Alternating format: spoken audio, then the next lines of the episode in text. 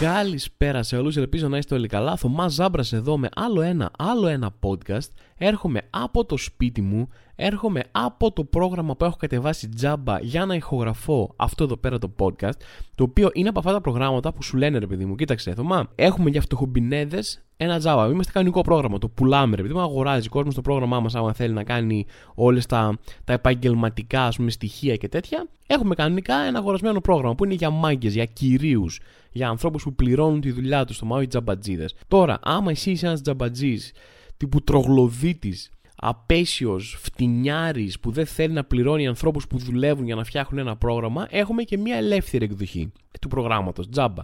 Το κατεβάζεις τζάμπα και θα σου έχουμε όλο αυτό εκεί πέρα. Θα έχουμε δύο στήλες όπου θα έχουμε το ένα πρόγραμμα που είναι τζάμπα, αυτό που θα κατεβάσεις εσύ γιατί είσαι φτηνιάρης, και παραδίπλα θα έχουμε το άλλο πρόγραμμα, το ακριβό, και θα υπάρχει τικ στο τι μπορεί να κάνει το καθένα. Και το δικό σου θωμάτο φτηνιάρικο πρόγραμμα θα έχει τικ μόνο στο πρώτο και μετά θα έχει από κάτω 50 επιλογές και θα έχει τικ το άλλο πρόγραμμα με τα λεφτά, τικ, τικ, τικ όλα ρε παιδί μου. Και θα έχει και ένα κουτάκι κάτω, κάτω, κάτω που θα γράφει αξιοπρέπεια και στο δικό σου πρόγραμμα θωμά θα έχει χ και στο άλλο πρόγραμμα θα έχει τίκρε, παιδί μου. Τύπου αξιοπρέπεια, δεν είμαι φτηνιάρη, ζω κανονικά, έχω λεφτά κτλ. κτλ. Ωραία, τέλος πάντων, εμένα δεν με πειράζουν αυτά και λέω εντάξει, δεν έχει 30.000 τικ, ρε παιδί μου, το ένα και το άλλο, δεν με νοιάζει. Εγώ θέλω ένα πρόγραμμα απλά να γράφει, ρε παιδί μου αυτό. Και να μην το κατεβάσω. Είδες, μπήκα και εγώ δεν μπήκα να σ' πάρω σπασμένο. Όχι, το δικό σου που δίνεις τζάμπα, ρε παιδί μου αυτό, αφού κάνεις αυτό το λάθος και νομίζεις ότι θα με πειράσεις με μαρκετίστικα κόλπα. Α, το άλλο πρόγραμμα κάνει το ένα και το άλλο. Όχι, το παίρνω. Αλλά τι σου λέει; Το πρόγραμμα. OK, okay, θα το πάρεις, θα είναι τζάμπα, αλλά δεν θα λείπουν απλά οι ιδιότητες που έχει το άλλο. Τι θα σου κάνουμε, θα έχεις έναν μόνιμο, όλο το πρόγραμμα αυτό το τζάμπα θα είναι σχεδιασμένο να είναι ένας ατελείωτος ψυχολογικός πόλεμος και ένα ατελείωτος σπάσιμο νεύρων για να αγοράσεις την άλλη εκδοχή. Θα έχουμε διάφορα κουμπιά που κάνουν πράγματα τα οποία σε βοηθάνε πάρα πολύ, θα βοηθήσουν πάρα πολύ, θα έκοβαν το χρόνο του μοντάζ στο μισό, θα πας να το πατήσεις απάνω και θα βγαίνει ένα, αυτό το emoji που είναι ένα ανθρωπάκι με τα χέρια αριστερά-δεξιά και κάνεις φάση.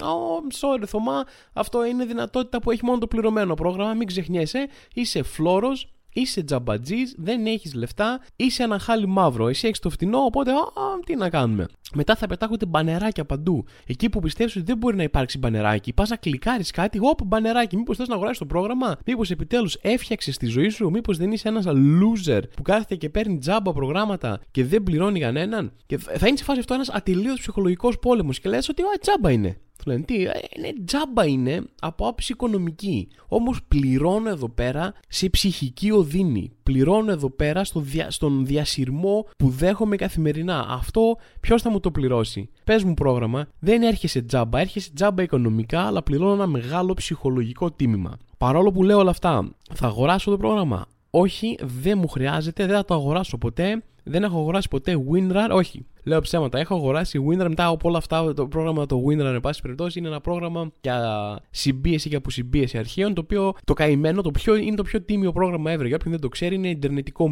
meme σε αυτή τη φάση. Γιατί σου έλεγε κατέβασε μια εκδοχή η οποία είναι δοκιμαστική. Δηλαδή το δοκιμάσεις λίγες. Μπας να δεις άμα σου κάνει και άμα σου κάνει τα αγοράζεις. Όμως το WinRAR ήταν σε φάση ότι το μόνο που θα κάνουμε, αφού τελειώσει η δοκιμαστική σου περίοδος, το μόνο που θα κάνουμε για να ζητήσουμε τα λεφτά μας θα είναι να σε ρωτάμε, να σου πω, θες να πληρώσεις τώρα; Για αν πατήσεις όχι, συνεχίζεις και έχεις το πρόγραμμα κανονικά. Το ξέρω ότι σου είπαμε ότι είναι πεπερασμένος ο χρόνος για τον οποίο θα έχεις το Java πρόγραμμα, αλλά δεν θα, δεν, δεν θα το διεκδικήσουμε. Άμα διδικ... δηλαδή θέλει και λίγο φιλότιμο, λέει το WinRAR. Άμα δεν μπεις εσύ μόνος σου να το κάνεις, ε, δεν θα σε αναγκάσω εγώ. Αν δεν έχεις εσύ τροπή, αν δεν έχεις εσύ, αν εσύ μπορείς να μας κοιτάς όλους τους ανθρώπους και εργαζομένους του WinRAR στα μάτια που δεν αγοράζεις το πρόγραμμα και εμείς δεν σε εμποδίζουμε να το χρησιμοποιήσεις τζάμπα, ε τότε τι να σου πω, είσαι ένας αλήτης, ρε. Είσαι ένας τυποτένιος, σου λέει το WinRAR. Οπότε είχα πάει όταν είχαν αρχίσει να γίνονται όλα αυτά τα meme και να βγαίνει αυτό, είχα πάει και είχα πληρώσει. Δηλαδή, ωραία, θα είμαι ένας τύπος. Ήταν τότε μια συνδρομή τύπου, ένα αστείο. Δηλαδή, οι άνθρωποι δεν ξέρω. Πέιδε, ήταν charity, δεν ήταν εταιρεία το WinRAR. Φάση ακόμα και δεν παίρναν ποτέ λεφτά από κανέναν, δεν το έχει πληρώσει ποτέ άνθρωπος. Είχε γίνει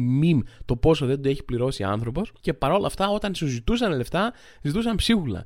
Ήταν σε φάση πάρε το ρεθουμά. Εμείς το κάνουμε εδώ γιατί μας αρέσει η συμπίεση αρχείων. Είμαστε παθιασμένοι με τη συντήρηση αρχείων. Δηλαδή σκεφτόμαστε συντήρηση αρχείων και νιώθουμε πώ νιώθεις στην αρχή όταν ερωτεύεσαι κάποιον πρώτη φορά, ρε παιδί μου, και έχεις όλα αυτά τα συνέχεια. Ε, ε, αυτό είναι για μας η συμπίεση αρχείων. Οπότε το κάνουμε για μας, για την ψυχή μας, για, γιατί είναι βάλσαμο. Και άμα θες να μας δώσεις τώρα και 2 ευρώ για να έχεις ένα ολόκληρο πρόγραμμα, δώστα. Άμα δεν θες, δεν πειράζει. Κερνάμε εμείς συμπίεση. Αυτό ήταν το WinRAR. Το κρατούσε αληθινό. Τέλος πάντων. Πάμε παρακάτω. Λοιπόν, έγιναν δύο πράγματα φαινομενικά άσχετα μεταξύ τους, τα οποία όμως με βάλανε σε μία σκέψη πήγα στο σούπερ μάρκετ και έχει έρθει η μάνα μου, είναι η μάνα μου εδώ πέρα στο σπίτι. Θα σας τα πω μετά. Περιμένετε. Τέλος πάντων, είναι η μάνα μου εδώ στο σπίτι στην Αθήνα και πήγαμε μαζί στο σούπερ μάρκετ να πάρουμε κάποια πράγματα για το σπίτι, καθαριστικά κυρίω τα λοιπά, γιατί εγώ δεν έχω, μπλα μπλα μπλα. Ιστορίες. Λοιπόν, πάμε και παίρνουμε κάποια πράγματα και παίζουμε αυτό το παιχνίδι. Και με τη μάνα μου και με τον αδερφό μου είναι οικογενειακό μας παιχνίδι. Πόσο θα κοστίσουν τα πράγματα που έχουμε. Τα βλέπουμε εκεί, παιδί μου, πεταμένα πάνω το ένα πάνω στο άλλο και λέμε πόσο, τι πόσο θα είναι ο λογαριασμός. Οπότε λέω ε, να φτάνουν 100 Λέω στη μάνα μου, άραγε. Μου λέει, Μάνα μου, όχι, μωρέ. Μου λέει, Δεν είναι τόσο πολλά. Και πετάει τη ταμεία και παρεμβαίνει, γιατί λέει, κάτι σαν πω και εγώ στη συζήτηση. Τώρα σίγουρα δεν απευθύνθηκε κανένα σε μένα, αλλά θα το πετάξω εγώ, θα μπω, θα, θα μπω με το ζόρι. Λοιπόν, και τι κάνει. Λέει, α, λέει, Δεν έχουν 100, λέει τώρα, δεν θα έχουν 100, αλλά σε δύο μήνες θα φτάσουν 100. Ένα, μία ιστορία που καρφώνεται στο μυαλό μου, που, που μου έδωσε μια γροθιά στο στομάχι αυτή, αυτό που είπε, χωρίς να καταλάβω ακριβώς γιατί με πήρεξε τόσο αυτό που είπε. Πάμε παρακάτω. Ξέρετε ότι τελευταία έχω ένα κόλλημα με τα αρώματα. Δεν δείχνω στον κόσμο πόσο μεγάλο είναι και δεν δείχνω στον κόσμο πόσα λεφτά έχω ξοδέψει για τα αρώματα ή πόσες εργατοώρε έχω ξοδέψει κυριολεκτικά να βλέπω reviews από αρώματα στο ίντερνετ κτλ. κτλ. Τώρα, μου αρέσουν τα αρώματα. Πηγαίνω, μου αρέσει να πηγαίνω να μυρίζω. Έχω, κάνω ένα, έχω μια συλλογή, ας πούμε, η οποία πλέον έχει, είναι τίμια. Πάω να αγοράσω ένα άρωμα. Μπαίνω στα άτυγα και του λέω: Θέλω αυτό το άρωμα. Το μυρίζω. Α, λέω πάρα πολύ ωραίο. Ε, το θέλω. Φέρτο.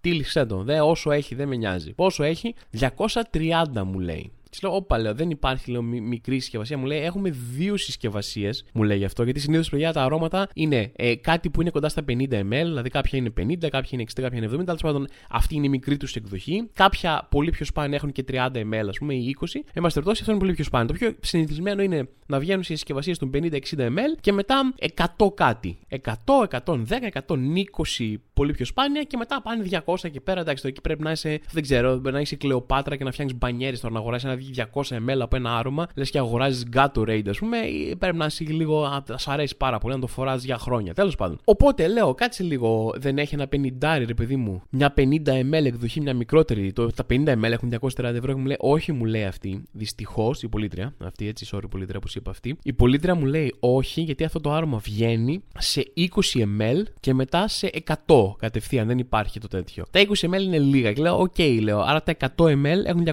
228. Ναι, ωραία, λέω, θα ρίξω τα μούτρα μου. Πήγα να το παίξω ανοιχτό χέρι, πήγα να το παίξω τύπου Ζάχος Δόκανος, φέρ' τα, φέρ' τα όλα τα λουλούδια εδώ, πόσο έχουν πάρει όλα πίσω. Και λέω, Άστο, χέσ' το, δεν παίρνουν 100, δεν θα δώσω 230 ευρώ για αυτό το άρωμα. Δώσε μου τα 20, θα ρίξω τα μούτρα μου. Δεν θα έπαιρνα 20 γενικά από ένα άρωμα που μου αρέσει, ρε παιδί μου, αλλά 20, πόσο έχει. Και τι μου λέει, 110.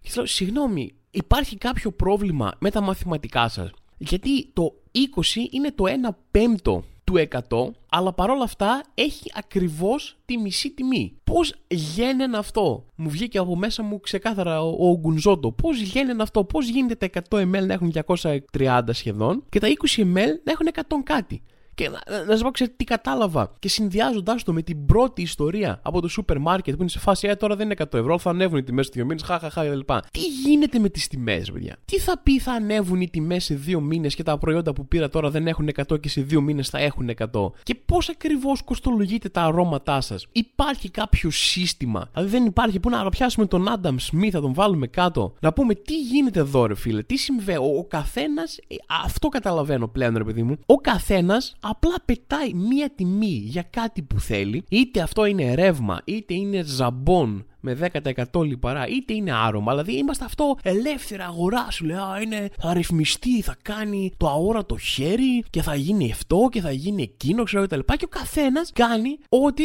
του καβλώσει. Θέλω 100 ml από αυτό το άρωμα έχουν 200, τα 20, 100 έτσι είμαι εγώ, ρε φίλε. Γιατί θέλω να σε κάνω να σκέφτεσαι ότι ε, δεν συμφέρει. Αφού τα 20 έχουν 100, θα πάρω τα 100, ρε παιδί μου με 200. Είναι πολύ καλύτερο deal. Και όχι μόνο το τα παίρνεις, γιατί σε νίκησε το marketing, αλλά λες πω, πω, πω, πώ τους έκλεψα έτσι, ρε. Τα 20 ml 100 και εγώ πήρα 100 ολόκληρα ml για 200. Μιλάμε τώρα, θα κλαίνε στον Νίκο, ρε παιδί μου, αυτόν με τα αρώματα. Θα λένε πώ μας την έπαιξε έτσι, ρε φίλε, ο Γιάννης από την Καλυθέα. Δεν το περιμέναμε. Τι τέτοιο πήγαμε να του πουλήσουμε τα 20 ακριβά και αυτός το κατάλαβε. Έσπασε το ξόρκι αυτό, ρε παιδί μου, κατάφερε και αποκωδικοποίησε αυτόν τον κώδικα και λέει: Όχι, θα πάρω αυτό συμφέρει περισσότερο και φεύγεις και νιώθεις και μάγκας. Ε, τι γίνεται, δεν γίνεται να, να συνεχίσει να συμβαίνει αυτό το πράγμα. Δεν πρέπει να φτιάξουμε τιμοκατάλογο, πρέπει οι τιμές να τα αποκρίνονται σε κάτι. Α, λέει προσφορά και ζήτηση. Τι προσφορά και ζήτηση, πού να ξέρω εγώ πόσο έχει το άκου αντιπάρμα ζήτηση για να πω Α, αυτή είναι η τιμή. Ναι, όχι, δεν με νοιάζει. Θέλω να υπάρχει μια επίσημη αρχή πώς μπαίνει στο ταξί και έχει ένα καρτελάκι και λέει ταρήφε. Α, αυτή έχουμε ταρήφα για το ένα πράγμα, έχουμε ταρήφα για το άλλο πράγμα για να πας αεροδρόμιο έχει 50 ευρώ. Η σημαία είναι τόσο, τιμοκατάλογος, τελείωσε. Δεν δε, δε γίνεται ο καθένας να κάνει θέλει τι τιμές. Ε, δεν δε, δε πάει άλλο. Γιατί εμένα δεν αυξάνει το μισθός μου από κάπου. Όταν δυσκολεύουν τα πράγματα, όταν ο καιρός είναι δύσκολος οικονομικά και κοινωνικά, εμένα έρχεται και μου λένε Θωμά ε, και Γιάννη και Μαρία, κάντε υπομονή, είναι δύσκολα πολύ τα πράγματα. Πάρε 400 ευρώ τώρα να ζήσεις. Ωραία. Είναι δύσκολα. Οπότε πάρε 400 ευρώ. Αλλά μετά ο ίδιος τύπος μου δίνει μένα 400 ευρώ έχει το μαγαζί και λέει: Ε, είναι δύσκολα τώρα, οπότε πάρτε 25% αύξηση στο ψωμί που πουλάω, γιατί είναι δύσκολα, ξέρω. Όχι να σφιχτείς κι εσύ, φίλε. Όπως εγώ έχασα τα λεφτά μου γιατί περνάς δύσκολα γιατί δεν έχεις να με πληρώσεις, να βάλεις κι εσύ το γαμοπροϊόν σου 10 λεπτά κάτω. Δεν με ενδιαφέρει. Είναι δύσκολα. Για εσένα δεν σε πιάνει. Δηλαδή, πώς. Γιατί ο καθένας μας δέχεται πολύ διαφορετικά στο πορτοφόλι του αυτή την κρίση και αυτή τη δυσκολία. Δηλαδή, α, υπάρχει δυσκολία, εγώ να παίρνω 100 ευρώ. Αλλά το νίκη που έχει ο άλλος, ε, είναι δύσκολη η αγορά, ξέρω εγώ, το νίκη το έχει ένα χιλιάρικο. Α, είναι δύσκολα για μένα τα πράγματα, μου κόπηκαν τα δώρα, μου κόπηκε το δώρο Πάσχα και κόπηκε τα και λιγότερα λεφτά γιατί είναι δύσκολη οικονομική κατάσταση. Πάω στο σούπερ μάρκετ μετά, έχει φέτα 150 ευρώ. Όχι, είτε θα δυσκολευτούμε όλοι μαζί. Δεν δε, δε γίνεται αυτό, δεν με ενδιαφέρει. Τι να σου πω. Τίποτα. Πρέπει να βγει κάποιος και να πει αυτή είναι η τιμή. Θέλω να φέρω έναν άνθρωπο μαζί μου να καθίσουμε εκεί πέρα με ένα, να πάρουμε ένα ναύακα, να πάρουμε τον, τον υπολογιστή των αντικειθήρων, το μηχανισμό των αντικειθήρων, πώς λέγεται, για να καθίσουμε κάτω και να του πω λοιπόν, άκου εδώ τι μου είπε ο Μαν. Άκου εδώ τι μου είπε ο Μαν, λέει 100 ml έχουν λέει 200 ευρώ 20 ml 100 ευρώ. Πες μου, εσύ πώς γίνεται. Πώς γίνεται αυτό, πες μου. Τέλος πάντων, αυτό ήταν το ραν μου.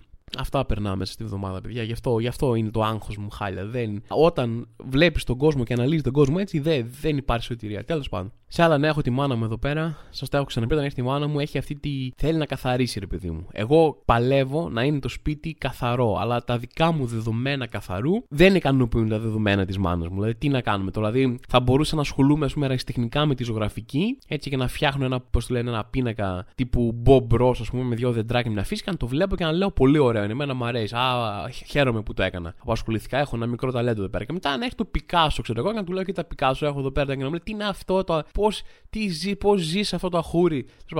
Μπέρδεψα λίγο τις παρομοιώσεις. Μία ήταν η Μάνου, μία ήταν ο Πικάσο σε, σε αυτό το διάλογο, αλλά καταλάβατε τι θέλω να πω. Και έρχεται επειδή μου πάντα και προσπαθεί να καθαρίσει. Και ένα από τα μεγάλα μυστικά της μάνας μου για γρήγορο καθάρισμα είναι: Θωμά, έρχομαι στο σπίτι σου, έχεις 100 πράγματα. Όταν θα φύγω θα υπάρχουν 20. Θα τα πετάξουμε. Γιατί ε, μαζεύονται εδώ, πιάνουν σκόνες. Αυτό είναι μεγάλο άγχος της μάνας μου για τα πράγματά μου. Μην πιάνουν σκόνες απάνω, δεν τα θέλει σκονισμένα. Θέλει να είναι καθαρά. Οπότε σου λέει πώς θα παραμένουν καθαρά αυτά τα πράγματα. Είναι δύσκολο. Η Αθήνα έχει πολύ σκόνη, τι θα κάνουμε, θα τα πετάξουμε. Και είχαμε αυτό το πράγμα. Ε, ερχόμουν στο σπίτι και λείπαν πράγματα, ξέρω εγώ, μόνο ξεκολούσε ντουβάρια τους τείχου και τα πετούσε. Τέλος πάντων, το λύσαμε αυτό κάποια στιγμή. Της είπα, Μάνα, ό,τι είναι να πετάξεις, θέλω να με ρωτάς. Μπορεί να φαίνεται σκουπίδι, μπορεί να φαίνεται άχρηστο. Εγώ μπορεί να το θέλω μην, μην πετάς πράγματα τώρα. Και τώρα έρχεται, το πήρε πολύ σοβαρά αυτό που είπε. Εγώ ήθελα να, απλά να δώσω μια καλή προειδοποίηση, αλλά μάνα μου το πήρε πολύ σοβαρά. Και βρίσκει, ξέρω εγώ, ένα μασημένο καπάκι από στυλό και έρχεται. Είναι σε φάση να σου πω αυτό το θέσει, να το πετάξω, ξέρω εγώ, από κάτι. Και λέει, μάνα, ε, όχι, ξέρω εγώ, εντάξει, OK, okay, χαίρομαι που πήρε σοβαρά αυτό που λέω, αλλά μάλλον το πήγαμε στο άλλο άκρο. Και μετά θα με τρελάνει, γιατί η μία περίπτωση είναι αυτή